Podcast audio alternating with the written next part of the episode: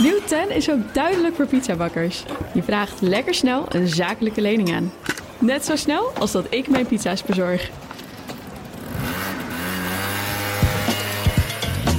Duidelijk voor ondernemers. Nieuw 10. Je doelen dichterbij. Een initiatief van ABN AMRO. BNR Beurs wordt mede mogelijk gemaakt door Bridge Fund. Make money smile. BNR Nieuwsradio. BNR Beurs. Jelle Maasbach. Wat goed dat je weer naar BNR Beurs luistert. Welkom, maandag 25 juli. Nee, dat is alweer dinsdag. Dinsdag 25 juli, zo snel gaat het. De dag dat de AX echt net onder de 780 punten sloot. Een winst van dik een procent, maar dus niet de hoogste slotkoers van het jaar. Maar het is vooral de dag dat we werden overspoeld met kwartaalcijfers. En daarom maar wat blij dat ik hier niet alleen sta... maar dat ik uh, Luc Holtappels van ING Investment Office bij me heb... om al die cijfers te bespreken. Je wordt zo eh, uitgebreid over Unilever. Dat heeft eh, opnieuw de prijzen van ijsjes, douchegel, voedsel en andere producten verhoogd. En met succes. Alleen in eh, Europa trokken klanten die prijsstijgingen niet. Dan ook over Randstad, want dat heeft weer hele andere problemen. Maar eerst, Luc, wat viel jou op vandaag? Jij wist wel welke dag het was vandaag, hè? ja, ik wist wel welke dag het was vandaag inderdaad. Nou, wat, wat mij vandaag eigenlijk vooral opviel... dat was een artikel dat ging over bedrijfskredieten... en dat de vraag daarna eigenlijk toch wel heel erg aan het afnemen is. Uh Um, is naar mijn inziens echt een signaal dat die uh, rentestijgingen die we het afgelopen jaar uh, eigenlijk wel gezien hebben, dat die toch wel zijn vruchten beginnen af te werpen. En dat we toch wel, zou ik zeggen, een beetje moeten gaan nadenken of heel veel renteverstijgingen nou echt nog nodig zijn. Omdat dit wel echt een duidelijk signaal is dat het, uh, ja, dat het kredietaanvragen toch wel terug beginnen te lopen. En dat zegt wel iets over de economie, denk ik. En niet zo'n beetje ook, hè? De laagste in Nee, niet zo'n beetje ook. Nee, de laagste in 20 jaar. Dat is wel, uh, wel aanzienlijk. En uh, ik denk ook wel een betrouwbare enquête. Dat is eigenlijk uh, de Bank Lending Survey heet het. Dus een enquête die eigenlijk periodiek door de Europese Centrale Bank wordt afgenomen. Um, deze keer deden er, dacht ik, iets meer dan 150 bedrijven ook mee. Doen eigenlijk altijd wel, uh, of banken aan mee, moet ik zeggen. Um, en eigenlijk allemaal zien ze wel dat ja, die kredietaanvragen teruglopen. Hè? Maar niet alleen bedrijfskredieten, ook conceptieve kredieten liepen terug. Uh, hypotheekaanvragen liepen terug. Um, dus naar mij inziens heel veelzeggend. Dus een, een, sterk signaal zou ik zeggen. Ja, een sterk signaal dus naar de centrale banken. En die komen deze week ook, hè? Die komen inderdaad deze week. Morgen zelfs al. Morgen is de vet aan de beurt. Ja. Nou, ik denk, ik denk wel een zekerheidje dat die met 25 basispunten gaan komen. Een verhoging. Uh, overmorgen de ECB. Eigenlijk hetzelfde verhaal. Uh, ik denk dat vooral de, de, de, periodes daarna heel spannend worden om te kijken van waar gaan die verwachtingen naartoe. Hè? Uh, de verwachting van de Fed is eigenlijk wel dat ze nu toch wel even op de pauzeknop drukken en misschien in Q1 van 24 weer wat gaan verlagen. Um, voor de ECB is er mogelijk nog een kans, die wordt op ongeveer 50% geschat nu, uh, dat er in september nog een verhoging aankomt. Nou, die zou ik toch met dit nieuws in acht nemen over de bedrijfskredieten misschien toch wel in twijfel willen trekken of dat nodig is. Precies, ik denk dat ze ook wel die, die berichten hebben gelezen. Dan trap ik af met uh, Axel Nobel. Het tweede kwartaal zag er niet echt spectaculair uit. Als we het over de omzet hebben, die daalde met 4%. De winst die steeg wel. En de directie van Axo was, viel me op, toch wel optimistisch. Terwijl ze de prijs hebben moeten verhogen vanwege grondstofinflatie, looninflatie, energieinflatie, transportinflatie. Dat is een hele waslijst. En toch uh, zijn er nog meer onzekerheden die eraan komen. En dan gaan ze toch wat opvallends doen. Dat CFO Maarten de Vries legt namelijk uit dat ze de verwachting voor het hele jaar gaan verhogen met honderden miljoenen. Dat was um, 1,2 tot 1,5 miljard. We hebben die verwachting nu bijgesteld. En we hebben nu gezegd dat we dit jaar uit zullen komen tussen de 1,4 miljard en de 1,55 miljard adjusted EBITDA. Dus we hebben het zeg maar naar de bovenkant van de range hebben we onze verwachtingen uh, voor de winstprognose op adjusted EBITDA bijgesteld. Hij klinkt niet heel enthousiast, maar hij is toch wel optimistisch over de economie. Zijn jullie bij ING ook zo optimistisch over de rest van uh, 2023? Nou, als we kijken naar heel 2023, hoe dat jaar er nu, tot nu toe heeft uitgezien. In ieder geval als we kijken naar de aandelen, dan zien we toch best wel mooie cijfers. Dat is namelijk dat de wereldwijde uh, aandelenindex met ongeveer 13% is gestegen. Uh, mm -hmm. Onze eigen AEX ook. Als we kijken naar Amerika, de S&P 500 uh, zelfs een 20% uh, gestegen, gemeten in, in dollars dan. En euro's iets minder, omdat de dollar is afgezwakt. Volgens mij een procent of 15 dan. Um, ja, wij als ING verwachten dat er zelfs nog wel wat ruimte aan de bovenkant ook in zit. Um, als je kijkt naar vooral professionele partijen, die hebben toch wel in het eerste half jaar um, toch wat iets was te pessimistisch in de wedstrijd gezeten. Um, en als je juist kijkt naar particuliere, particuliere beleggers, dat vond ik wel uh, grappig om dat op te merken. Die zaten eigenlijk wat optimistischer in de wedstrijd. Dus die zaten eigenlijk in die zin aan de goede kant. Um, je ziet er nu toch wel een klein beetje een draai in. Bijvoorbeeld uh, uh, gisteren iemand van Morgan Stanley, een strateeg daar, die eigenlijk toch wel een zwaargewicht is binnen uh, deze hele wereld. Die had eigenlijk al heel lang een bearish view, hè, dus een negatieve kijk op de aandelenmarkt. Maar ook die is zich nou aan het bijstellen. Dus ik ben benieuwd waar de komende maanden naartoe gaan. Want langzamerhand zie je toch wel de bears uh, turning ja. into bulls. Ja. En ja, eh, misschien nog meer upside. En wij zien die ook wel. Eh, al zitten we op dit moment nog wel neutraal gepositioneerd. Dan naar de krachtpatsen van de Dambrak. Keten kwam met hele goede cijfers. De omzet steeg in het eerste halfjaar met eh, 41 procent. Onderliggend ging de winst ook met flink omhoog. En ze zijn ook optimistisch over de rest van het jaar. Iedereen is optimistisch. Ze denken nog steeds een omzet van minimaal een miljard euro omzet te halen. En ze halen die verwachting voor het hele jaar. Nou, nog even wat feitjes over het bedrijf. Ze hebben nu 1300 sportscholen. Dit jaar willen ze minimaal 200 nieuwe clubs openen. Waarmee er minimaal 3,8 miljoen abonnees zijn. Nou, ik ga niet vragen, ben je lid van Basic Fit? Maar we kennen allemaal nog het verhaal met corona. Toen moesten ze allemaal uh, dicht. Was het allemaal kwakkelen. Met die sector gaat het nu best wel lekker, hè? Die, die sportscholenbusiness. Ja, daar lijkt het wel op inderdaad. En ik, ik durf ook best te zeggen, ik ben zelf ook een lid van Basic Fit. en, uh, Toch wel. Ja, ja, ja. En ook heel tevreden lid. En nee, kijk, ze hebben altijd hele, hele hoge ambities. En ik zag dat ze tot nu toe dit jaar ook al meer dan 100 sportscholen geopend hadden. Dus in die zin voor een heel jaar meer dan 200. Ja, het klinkt heel uh, uh, ja, optimistisch, zeg maar. Maar ze maken het tot nu toe ook echt waar. En de abonnees blijven gewoon sterk groeien. Ik zag ook dat er ook steeds meer vraag is naar die premium abonnementen van Basic Fit. Ja. Ik weet niet precies wat dat inhoudt. Maar volgens mij is dat je dan ook daar kunt eten, drinken... en in zo'n luxueuze stoel kunt zitten of iets dergelijks. Dat, daar zou ik mezelf dan nog niet zo aan wagen. Nee, jij, maar ook- jij hebt, hebt geen luxueuze stoel daar nodig. Nee, dat niet per se. Ik kom er om te sporten en dan ga ik weer naar huis. Maar blijkbaar is daar ook bij, toch bij sommige mensen ook wel vraag naar. Eh, en die weten ze dan toch op een bepaalde manier te creëren. En eh, dus eh, in die zin een lucratief aandeel om te hebben. Dan van de feestvreugde naar een kater. Beetje flauw bruggetje, want ik wil de cijfers van Remy Cointreau bespreken. Van zijn bedrijf dat liqueurtjes en cognac verkoopt. Dat had het zwaar in het afgelopen kwartaal. De omzet daalde met 35% Vooral omdat de Amerikanen minder cognac zijn gaan drinken. Ja. Zag er dus niet goed uit. Maar de Fransen die zijn niet sip, want ze denken dat de verkoop in de tweede helft komt hij weer, gaat aantrekken in de VS, maar ook in China. En ook zij zijn dus optimistisch. Dat is een beetje toverwoord deze aflevering. We hebben het in beurs al heel vaak over beleggen in alcoholbedrijven gehad. Wat vind jij van die sector? Nou, ik denk als ik kijk naar dit bedrijf specifiek, eh, zijn natuurlijk vandaag met cijfers gekomen. En er was een hele flinke omzetdaling. Hè, wat je zegt, min, min 35 procent of iets dergelijks. Ehm, wat, ik wat ik daar wel bij ook opmerkte, was dat die vergelijkingsbasis een klein beetje eh, vals was. Omdat een jaar geleden hadden ze juist een heel erg goed kwartaal. Wat, wat ze ook aanstipten zeg maar, in de cijfers. Waardoor het een, ja, klein beetje een vertekend beeld is. Want over het algemeen werden de cijfers eigenlijk gewoon goed ontvangen door beleggers. En ik denk bij bedrijven als deze, hè, die zijn, zij zijn heel groot in het verkopen van eh, cognac. Of in ieder geval, dat is driekwart, meer dan driekwart van hun omzet. En vooral ook echt de luxueuze merken binnen die eh, cognac tak, zeg maar. Dus ik, kijk, het, het is een, soort bedrijf wat je misschien kunt vergelijken met een LVMH, hè, het, het, eh, het grote concern achter Louis Vuitton. Ja. Die hebben gewoon dermate sterke merken en ook luxueuze producten dat de mensen die dat normaal kopen, die kun- kunnen dat toch wel enigszins blijven veroorloven. En dat zie je hier ook in zekere zin wel een beetje terug. Of in ieder geval terug in de verwachtingen die ze scheppen. En dat denken beleggers ook te zien. En dan nog even dit. We hebben het in BNR Beurs heel vaak gehad over Kanye West. Die had een lucratieve deal met beursbedrijf Adidas. Hij ontwierp er schoenen. Tot hij mental breakdown kreeg en antisemitische uitspraken deed. Adidas verscheurde het contract, maar had wel voor honderden miljoenen aan schoenen in de opslag staan. Waarvan ze dachten dat dat een enorm verlies zou opleveren. Nou, dat blijkt wel mee te vallen. Ze hebben er goed aan verdiend. Sportswear firm Adidas has got orders worth about $565 million for 4 million pairs of unsold shoes designed by the rapper. The massive orders are reportedly better than the company's most optimistic forecast. The FT said strong demand for the first batch of online sales would save Adidas from taking a big write down on its remaining stock. Beurskoers van Adidas vandaag met bijna 4% omhoog. De zon schijnt nog niet echt, maar pak toch je zonnebrand er maar bij. Luc heeft namelijk een eh, aandeel meegenomen waar hij het zo meteen over wil hebben. En dat heeft met huidverzorging te maken. Maar we beginnen met de kwartaalcijfers van Randstad. De omzet eh, ging naar beneden, net als de winst. En dan spreekt het bedrijf ook nog eens over uitdagende omstandigheden.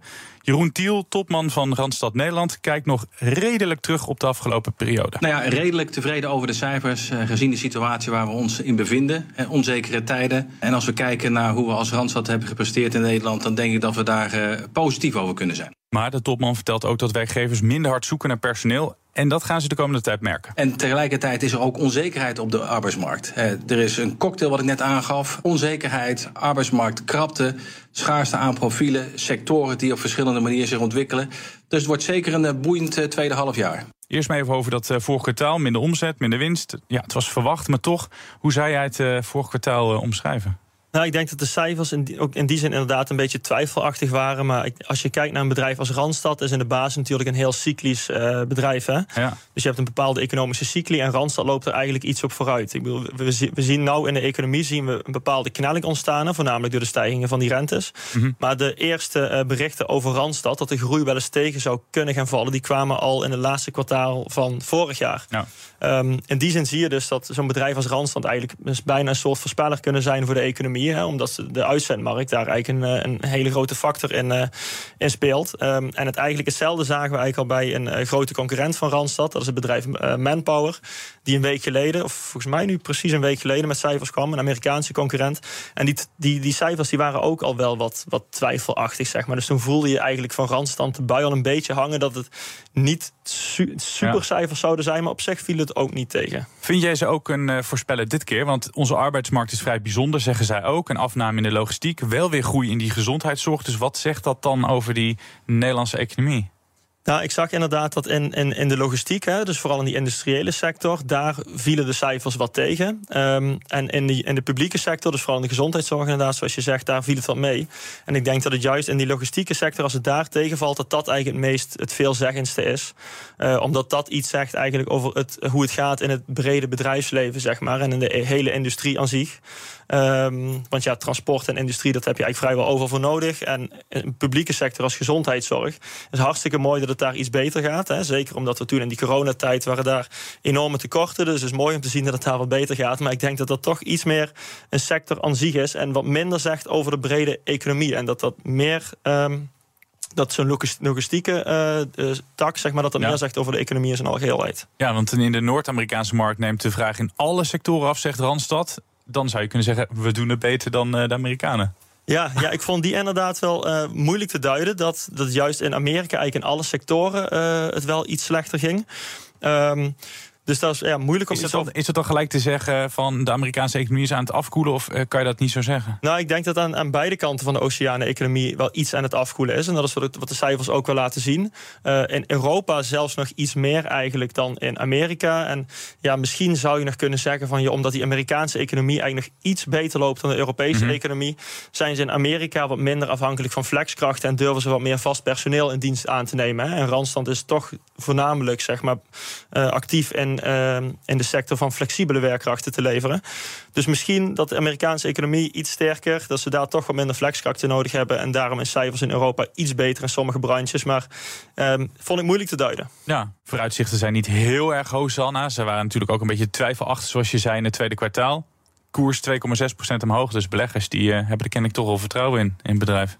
Ja, absoluut. En uh, ja, ik, ik, ik, ik, snap, ik snap hem misschien ook wel een klein beetje. Kijk, bij opening toen ging de koers in eerste instantie iets omlaag. Ja. Want de cijfers waren wat twijfelachtig. En pas na de toelichting van het management op het bestuur van het bedrijf... toen ging het weer iets omhoog. Um, wat het management eigenlijk heeft aangestipt, is dat ze gewoon heel flexibel blijven, zeg maar. Dat ze goed mee kunnen met de uh, veranderende marktomstandigheden, in ieder geval in die uitzendbranche. En dat ze daarnaast gewoon heel erg ook op die kosten blijven zitten. En dat ze die kosten gewoon goed weten te drukken. Ook in een markt die eigenlijk best wel moeilijk is in deze branche. Ja. En daar waren beleggers toch wel specifiek over. Maar ik moet zeggen, zelf uh, ben ik geen enorm fan van het aandeel uh, Randstad. Uh, omdat de marges er simpelweg heel dun zijn eigenlijk. En het toch echt een heel cyclisch bedrijf is. Benieuwd wat je dan van Unilever vindt. De grootste stijger binnen de AX. Dat liet klanten in de eerste helft van het jaar bijna 9,5% meer betalen voor hun producten. Het leverde een winst op van bijna 4 miljard. De prijzen verhogen, dat deden ze al eerder bij Unilever. Maar het pakt niet nadelig voor ze uit. Omzet en winst stegen en de volumes gingen nauwelijks onderuit. Unilever said it expected sales growth for the full year to beat multi-year projections. It also said it expects prices and costs to keep rising. Alleen in Europa zijn klanten afgehaakt, vonden ze die prijsstijgingen te gortig. Maar het bracht ze niet in de problemen als je die cijfers zo ziet. Nee, dat kun je wel op die manier zeggen, denk ik inderdaad. Ja. Ehm, er werd natuurlijk ook positief op gereageerd vandaag. Volgens mij begonnen ze ook met plus 5, plus 6 procent. Uiteindelijk zijn ze volgens mij plus 4,5 procent gesloten. 4,9 zelfs, ja. 4,9. Maar wat, wat Unilever hier echt heeft laten zien... is dat het gewoon nog steeds pricing power heeft. Dat het gewoon sterke merken heeft. Um, omzet en winst beide iets gestegen. Um, als je kijkt naar die omzet, heb je eigenlijk twee uh, componenten. Je hebt uh, prijs en volumes. Mm -hmm. nou, je zag gewoon heel duidelijk dat het echt aan de prijzen lag... dat die omzet nog stijgt. Volumes was zelfs een kleine krimp. Ik dacht uh, 0,3 procent krimp. En prijzen iets meer dan 8% omhoog. Waardoor je dan ja, per saldo, even simpele rekensom, iets meer dan 8% omzetgroei overhoudt. Wat, wat gewoon best wel stevig is en dus ook positief werd ontvangen. Heel stevig. Behalve dus in uh, Europa, daar werden fors minder producten gekocht. Dus je zou kunnen zeggen, in Europa moeten ze die nog een keer de prijzen gaan verhogen. Ja, ik denk dat een Europese consument iets uh, kieskeuriger is geworden in wat voor producten ze kiezen. Zeker ook omdat de Europese ja. consument iets meer last heeft gehad van die energiecrisis ten opzichte van de Amerikaanse consument. En als je ook kijkt, denk ik, los daarvan naar waar die producten van Unilever verkocht worden. En Europa, zeg maar, of bijvoorbeeld zeker in Nederland, laten we dat als voorbeeld nemen. Maar het geldt eigenlijk een beetje over heel Europa. Ga je naar of een Albertijn of een Jumbo, mm -hmm. of je gaat naar een budget supermarkt. En ik dacht een maand geleden of zo, toen was ik al een bericht op de NOS dat steeds meer Nederlanders kozen voor die budget supermarkten. En daar, daar liggen die producten van Unilever ook bijna niet. Hè? Nee. In Amerika heb je meer zo'n grote warenketen zoals een Walmart of zo. Weet je wel, daar ligt alles. Dus dan is die verleiding om toch die producten van Unilever te pakken misschien ook groter. Daar heb je eigenlijk minder keuze ook om ze te ontwijken. Wat denk ik misschien ook wel mee kan spelen. Toch hebben ze die uh, prijsverhoging hebben ze goed doorgevoerd. Heeft Unilever wat jou betreft een uh, masterclass prijzenverhogen gegeven? ik denk dat vooral de supermarktketens, zeg maar, die worden vaak de consument als eerste aangekeken als een beetje de boeman hè, van de prijsverhoging en veroorzakers van inflatie. Ja. Ik denk als we dit soort cijfers zien, uh, dat we toch eigenlijk vooral ook wel kunnen concluderen dat uh, bedrijven als Unilever um, ja, toch wel van dit soort uh, situaties soms een klein beetje gebruik maken om die prijzen toch wel te kunnen verhogen. Maar in zekere zin, ook bijvoorbeeld voor Unilever, was het misschien ook wel nodig. Want als je ze bijvoorbeeld afzet tegen grote concurrenten als Procter Gamble en Nestlé, mm -hmm. dan blijft die aandelenkoers, als je kijkt over de laatste drie of vijf jaar, ook echt wel achter. Uh, ze hebben natuurlijk ook net een nieuwe CEO aangesteld. Uh, die wil ook in gaan zetten op uh, innovatie en kostenbesparingen. En die marges die moeten gewoon omhoog om daar beleggers over enthousiast te maken. Dus ja, Unilever blijft een commercieel bedrijf. Dus ik snap ook wel dat ze het doen. Dus ja, en als consumenten het dan blijven kopen, dan zou je het een, een masterclass kunnen noemen. Ja. Ze zeggen zelf de piek van prijsverhoging is geweest. Geldt dat voor alle beursbedrijven? Um, dat is een moeilijke. enorm brede vraag natuurlijk. Het enorm, dat ik die naar je toe gooi. Enorm brede vraag. Nee, ik denk dat we het grootste gedeelte van de prijsstijgingen wel al gehad hebben. Maar ik denk een veel, een veel voorkomende denkfout is natuurlijk dat als inflatie afneemt, dat de prijzen dan ook gaan dalen. Maar dat, dat, uh, dat, dat gebeurt pas als we deflatie krijgen natuurlijk. Dus we zien een afnemende inflatie. Dus een einde van de prijsverhogingen, dat zal nog niet uh, in zicht zijn. En dat zal echt nog wel een tijdje een beetje uh, door blijven sukkelen. Maar ja, voor nu denk ik dat het grootste gedeelte wel geweest is. BNR Beurs. Wall Street dan, de Dow Jones staat twee tienden van de procent in de plus. De S&P 500 wint drie tienden van de procent. En de Nasdaq 0,7 procent erbij. Je verwacht het niet, maar ook in Amerika veel bedrijven met de kwartaalcijfers. Ik pikte drie uit en over drie gesproken. 3M staat 5 procent in de plus. Zijn ook optimistischer. Over de komende maanden hebben de outlook verhoogd. GM kwam eigenlijk met hele goede cijfers, maar wordt afgestraft. 4,5% naar beneden. En Spotify, we hadden het er gisteren al over. Daar lijkt even geen muziek in uh, te zitten. De prijzen van abonnementen gaan omhoog. En nu blijkt ook dat de omzet tegenvalt in het tweede kwartaal. Het aandeel gaat 14,5% naar beneden.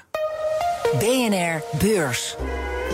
Het zomerse weer is in Nederland zo goed als verdwenen. Maar met onze zomerserie brengen we die weer een beetje terug. Als je dit zomerse deuntje hoort, dan weet je dat het weer zover is. Elke dag neemt onze gast een aandeel mee. Eentje die je nog niet zo goed kent, maar waar je wel wat van kan leren... of misschien zelfs geld aan kan verdienen.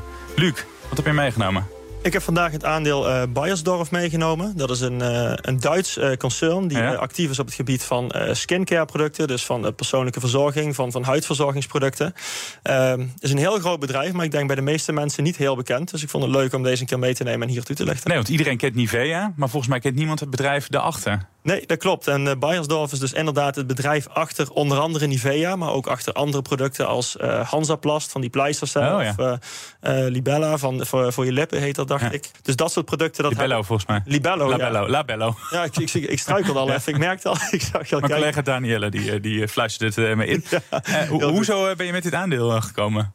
Nou, omdat ik het, het dat je in van de- lipbalsem houdt? Of, eh, Nee, dat niet zozeer hoor. Maar als we kijken naar de rubriek van zomeraandelen, dan vind ik dit op dit moment een heel. Zonnebrand, hè? Eh, ja, inderdaad. Ja, omdat ze ook via eh, Nivea ook heel veel zonnebrand verkoopt.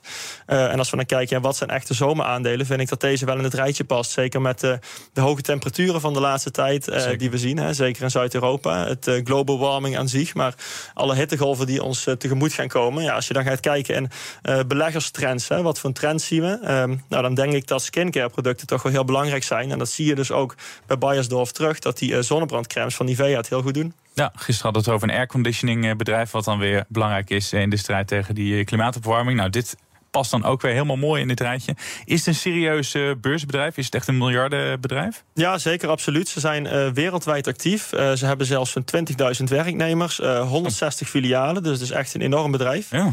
Eh, ik, ik hoorde er zelf een tijdje geleden ook pas voor, eh, voor de eerste keer van. Of ik wist niet dat dit boven Nivea hing. Eh, maar het is echt een enorm concern. En in die zin ook een, een, een, een solide onderneming. Wat de laatste tijd ook goede resultaten heeft laten zien zelfs. Dus, Vind je het ook een interessant aandeel? nou, als, we, als we kijken naar dit jaar en het afgelopen jaar... is het wel een aandeel wat je zou moeten hebben in die zin. Ja, want het, het valt binnen de sector consumentengoederen. Hè? Omdat ze dus allemaal persoonlijke verzorgingsproducten verkopen. Als je kijkt naar vorig jaar, dan heeft die sector zeg maar, over het hele jaar... eigenlijk vlak gepresteerd. Eigenlijk eh, niks, 0 procent. Eh, terwijl dit aandeel maar liefst 20 procent omhoog ging. En ook dit jaar weten ze weer een, eh, een outperformance te realiseren... ten opzichte van de eigen sector. Met tot nu toe year to date, dus vanaf 1 januari 8 procent... terwijl de sector 2 doet. Ehm, dus het weet echt wel sterk te, eh, te presteren. En dat, ja, beleggers zijn er in ieder geval blij mee. Dan staan ze er dus gewoon beter voor dan concurrenten. Ja, nee, absoluut. En ik denk dat dat ook vooral komt eh, omdat ze blijven innoveren in producten die ze hebben. Eh, dus ook zonnebrand aan zich, dat lijkt op zich een heel saai product. Maar ook daarbinnen is natuurlijk ontzettend veel innovatie mogelijk. De lijkmachinensector wat stilstaat, maar ook skincare producten, die worden steeds beter en beter. En eh, beleggers die zeg maar echt fan zijn van zo'n aandeel, die, die duiken er dan ook in, hoe die ontwikkelingen zijn. En dit bedrijf laat gewoon keer op keer goede innovaties zien. En dat wordt dan ook beloond. Dus, eh, Ja, je zei dit jaar een winst van 8%. Ik zag wel dat sinds mei dat het weer wat daalde. Waar zou dat dan mee te maken kunnen hebben? Ja, ik, ik denk dat dat vooral is omdat beleggers toch, en dat is misschien een beetje waar we het eh, in het begin van de uitzending ook over hadden, steeds meer toch eh, eh, van bearish naar bullish draaien. En dus Ja. ook die, graai- die draai naar groei aan het maken zijn. Eh, zeker dit bedrijf is. Vorig jaar en dit jaar erg hard gegaan. En als je dan kijkt naar, nou, zou je bijna een hoogvlie- hoogvlieger kunnen noemen ten opzichte van de sector. eh, is het ook niet gek om dat een klein beetje af te romen. En daarnaast zag ik ook dat veel sell-side analisten hem ook wel duur begonnen te vinden. En daardoor zeg maar hun verwachting hadden bijgesteld van ja, van de bovenkant zeg maar, naar gewoon een, een hold aandeel. Dus wat je niet meer per se hoeft bij te kopen. En daarop zijn er ook wat verkoopdruk eh, is er ontstaan. Maar ik denk nog steeds een heel mooi aandeel. Leggen jullie erin eigenlijk? We beleggen er zelf niet in. Oh, ik dacht na dit verhaal eh, vinden ze dit wel een interessant aandeel. Nee, we hebben zelf een bepaalde selectie ook binnen deze sector die wij echt eh, op de voet volgen. Ja. Eh, het is gewoon een bepaalde keuze die wij als vermogensbeheerder maken om bepaalde selectie wel en niet te volgen. Los van die selectie kijken wij nog steeds wel naar soms naar bra- bedrijven daarbuiten ook. Hè, van wat zijn de trends, wat zijn interessante bedrijven. Dus het is leuk om daar een oog op te houden. Mogelijk voor de toekomst zou die interessant zijn, maar voor dit moment niet. En volgen wij veel andere bedrijven in die sector die we wel ook interessant vinden. Dus het is echt niet de enige binnen de stapels die, eh, die wij interessant vinden. Dit was eh, de dinsdag. Laten we kijken wat de woensdag ons brengt. Deze dag staat in het teken van nieuwe bedrijfscijfers en een heel belangrijk rentebesluit. Jort, beurscollega Danielle Kastemans. De Amerikaanse centrale bank komt voor de tweede dag bijeen om te vergaderen over de rente. En dus is er een uitslag. Verwachting? De rente zal met een kwart procentpunt omhoog gaan. Dat zou de elfde renteverhoging zijn van de Fed. Beleggers hopen dan ook dat het voorlopig de laatste rentestap zal zijn. Deze dag komt Just Eat Takeaway met de halfjaarcijfers. Vorig kwartaal zag de maaltijdbezorger het aantal orders met 14% teruglopen. En ook voor dit kwartaal verwachten analisten afname. Toch is het bedrijf optimistisch. Bij de cijfers over het eerste kwartaal van 2023 verhoogde Just Eat Takeaway de outlook. Maar is dit optimisme terecht? Ook Meta, het moederbedrijf van Facebook en Instagram, opent de boeken. Vorig kwartaal heeft Meta, ondanks een flinke winstval, meer inkomsten in de boeken gezet. Had het bedrijf eind vorig jaar nog te maken met een vertraging van de advertentievraag, leek het er vorig kwartaal op dat het bedrijf hard op weg was zijn positie op de markt voor digitale advertenties te heroveren. Het bedrijf voorzag voor het tweede kwartaal een flinke verdere groei. Maar heeft Meta dat waar kunnen maken? Tot slot kun je ook nog nieuws verwachten van vliegtuigproducenten Airbus en Boeing.